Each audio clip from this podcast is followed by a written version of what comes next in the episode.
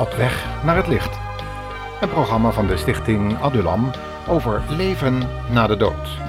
Naar aanleiding van een lezing op de Universiteit van de Antillen over dood en lijden in het leven van een christen.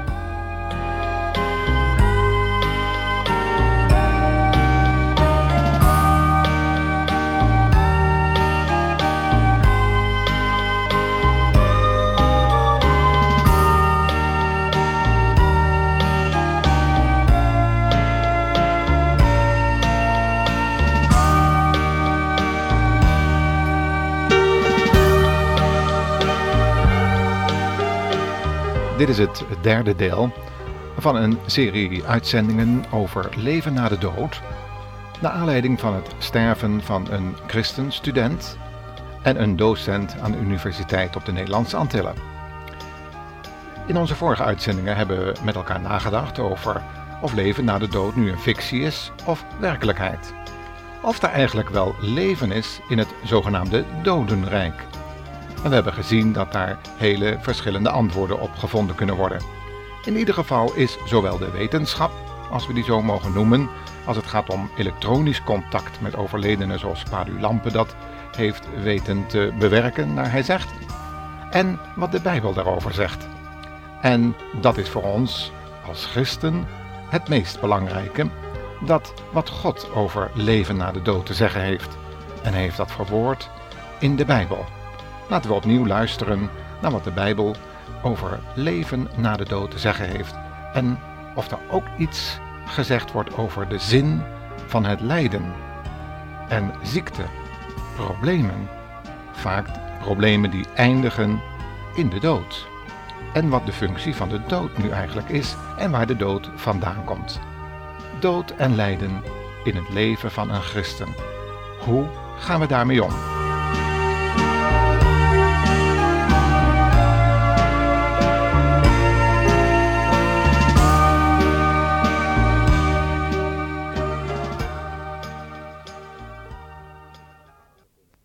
We willen samen beginnen met de Bijbel open te staan en wel bij de woorden van de Heer Jezus uit Lucas 16, vers 19 en vervolgens. Daar gaat het over een rijke man en een arme bedelaar die aan de poorten van dat enorme geweldige huis waar die rijke man in woonde, daar zat te bedelen en door de honden gelikt werd. De Heer Jezus wilde deze gelijkenis, of wat het dan ook mogen zijn, iets uit de praktijk van het leven, wat we zo iedere dag om ons heen ook kunnen zien, wilde hij een les leren over het lijden en over de dood. De dood van een christen of een gelovige die in het hiernamaals gelooft en daar ook rekening mee houdt, en iemand die alleen maar geconcentreerd is op zijn rijkdom en hoe die zoveel mogelijk daarvan kan genieten. De einde van beide mensen wordt beschreven. Laten we horen hoe de Heer Jezus dit verhaal aan ons beschrijft. Op een dag werd een bedelaar, Lazarus, bij de poort van zijn grote villa neergelegd. Zijn lichaam zat onder de zweren. Hij hoopte zijn honger te stillen met wat bij de rijke man van de tafel afviel. Hij was er zelfs zo erg aan toe dat de honden zijn zweren kwamen likken. Ten slotte stierf de bedelaar. Hij werd door de engelen bij Abraham gebracht. Maar de rijke man stierf ook. Hij werd begraven en ging naar het dodenrijk, waar men van God gescheiden is. En terwijl hij daar grote pijn leed, zag hij in de verte Lazarus die bij Abraham was. Vader Abraham, kermde hij, heb toch medelijden met mij. Stuur Lazarus toch hier naartoe en laat hij zijn vinger nat maken en daarmee mijn tong verkoelen. Want het is zo verschrikkelijk hier in deze vlammen. Maar Abraham zei tegen hem: U bent zeker vergeten dat u tijdens uw leven alles had wat uw hart begeerde. En Lazarus had niets dan ellende. En nu is het andersom. Hij wordt hier getroost en u vergaat van de pijn. Bovendien is er tussen u en ons een enorme kloof. Wie van hier naar u toe wil, komt er niet overheen. Daarop zei de rijke man, vader Abraham, ik smeek u, Lazarus dan naar het huis van mijn vader te sturen, want ik heb nog vijf broers. Laat hij hen ernstig waarschuwen voor de pijn en ellende hier, want ik zou het verschrikkelijk vinden als zij ook hier moesten komen. Maar Abraham antwoordde, in de boeken van Mozes en de profeten staan waarschuwingen genoeg. Uw broers kunnen die zo vaak lezen als zij willen. Maar de rijke man bleef aanhouden. Nee, vader Abraham, die lezen ze toch niet. Maar als iemand uit de dood terugkomt en hen waarschuwt, dan zullen ze hun leven zeker beteren. En tot zover dan de schriftlezing van wat de Heer Jezus over dat dodenrijk te vertellen had. We zijn benieuwd hoe in deze lezing vader Abraham daar als het ware een antwoord geeft over leven na de dood en als er doden zouden opstaan en zouden gaan prediken aan de mensen die hier op aarde leven. Dat wil Padulampe zeggen en anderen dat dat mogelijk is en veel spiritisten geloven dat ook. In het vervolg van de lezing die we zo dadelijk zullen horen in een universiteit op de Nederlandse Antillen zullen we het antwoord horen. Tja, wat zei deze Abraham als antwoord op de vraag van deze rijke man in het dodenrijk?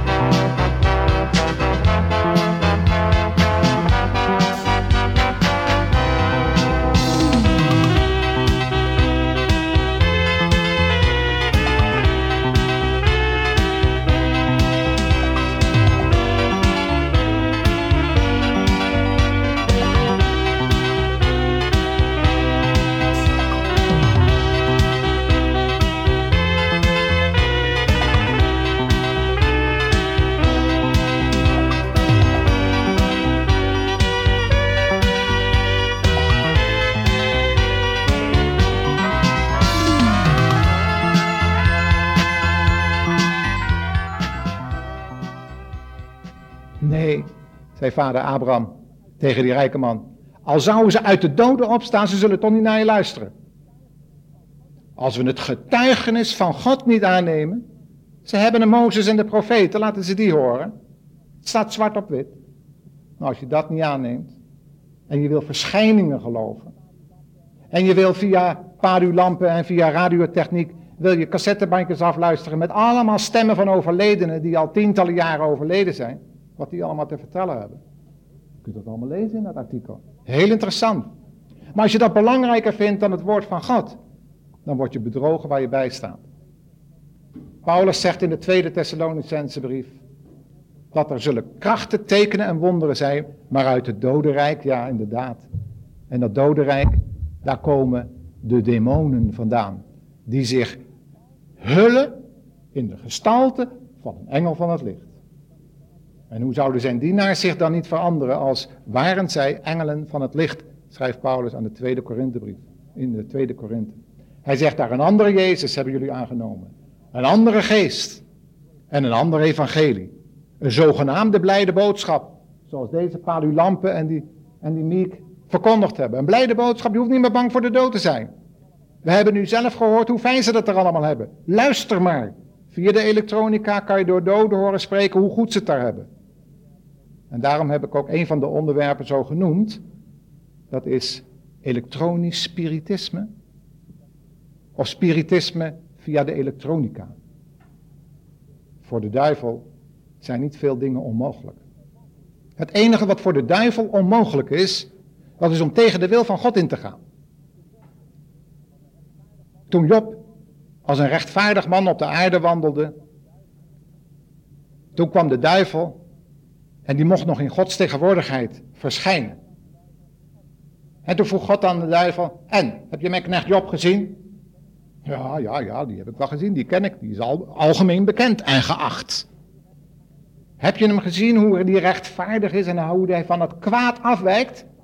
Job die wilde die boom van kennis van goed en kwaad niet zien. Zelfs laat staan ervan eten zoals Eva deed en Adam. Ja, kunst, had de duivel gezegd. Kunst, als hij zo gezegend wordt, als u een soort hekwerk om hem heen zet, zodat wij met die demonen er niet bij kunnen komen. Ja, dan kan ik het ook. Nou oké, goed. Ik zal die omtuining om Job weghalen en je mag met hem doen wat je wil.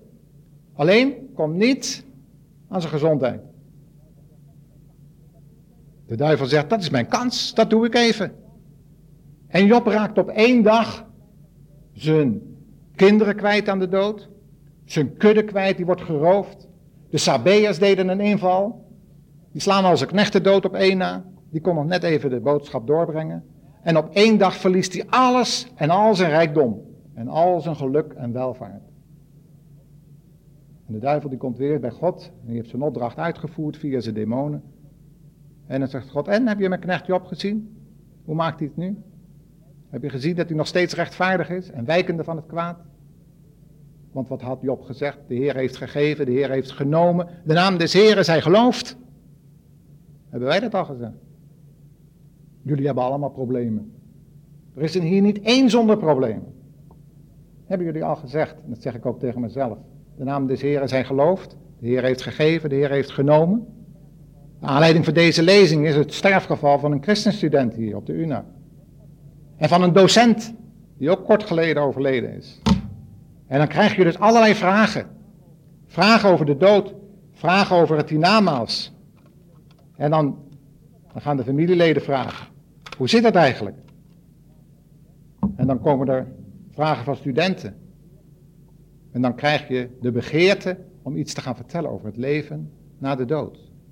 En dat het met de dood niet allemaal uit is. En dat je hier in dit leven een keus kan maken. Een hele belangrijke keus. En Job heeft die keus gemaakt. Daardoor kon hij dat zeggen. Geweldige geloofsuitspraak. Maar toen zei de duivel, hij had nog, al, nog meer pijlen op zijn boog. Hij zegt, ja, ja, maar maak hem nou maar eens ziek. Zodat hij er eens sterft. Nou, is goed, zegt God.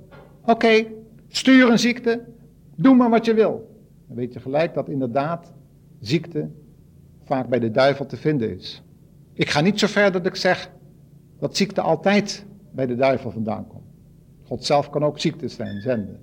Hij stuurde die doodsengel daar in Egypte en alle eerstgeborenen werden rechtstreeks gedood door de hand van God. En hij stuurde ook zijn eigen engelen en dan vielen er tienduizend op één dag. Dat is voor God een kleine moeite. Hij spreekt en het is er. En hij gebiedt en het staat er. Maar de Satan wordt soms de knecht van God genoemd. De smid van de vurige oven. En hij kan niets doen buiten de wil van God om.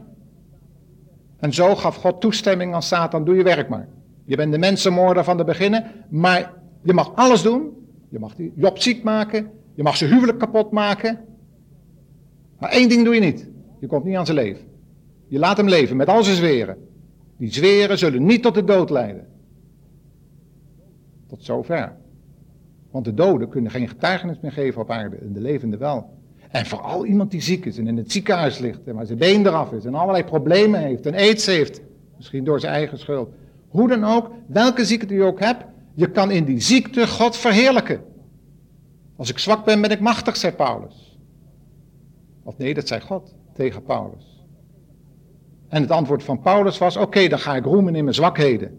In mijn, ga ik een welbehagen hebben in smaadheden, verdrukkingen en vervolgingen. Paulus was veel ziek. Kunst, als je zelfs gestenigd wordt en onder die stenen vandaan wordt gesleurd als bijna dood. Daar had hij een bijna doodervaring waarschijnlijk. Waarin hij opgetrokken werd het in de derde hemel. En daar getuigenis van aflegt zonder precies te vertellen wat hij meegemaakt heeft. Komen we nog wel op vanavond. Ik hoop dat u even tijd neemt. Misschien loopt het wat uit. En misschien moeten we er wel een tweede lezing aan vastknopen. Als u belangstelling hebt, dan mag u daar aan het einde dat invullen op dat papiertje. Of uw vinger opsteken. Want ik wil er graag veel meer over zeggen. Ik kan alleen maar een inleiding houden. Want er is veel meer over te zeggen. Maar in ieder geval, Job getuigde opnieuw. De Heer heeft gegeven, de Heer heeft genomen. En hij zat onder de zweren en de honden kwamen hem lekken, likken. En met een pot scherf zat hij zijn zweren te krabben. Heeft u wel eens een aidspatiënt gezien? Helemaal onder de zweren. Jeuken, verschrikkelijk. Zo moet Job eruit gezien hebben. Afschuwelijk. En zijn vrouw, die zag het niet meer zitten. Met zo'n man in bed, afgelopen. Hoeft niet meer. Stinkt. Allemaal open wonden. Ruikt echt niet zo lekker hoor, als het pus eruit komt. Die honden vinden dat lekker, maar die vrouw niet. En die zei, zegen God en sterf. Met andere woorden, vloek God en sterf. En ze maakte dat ze wegkwam. Het huwelijk was stuk. Dat heet de duivel.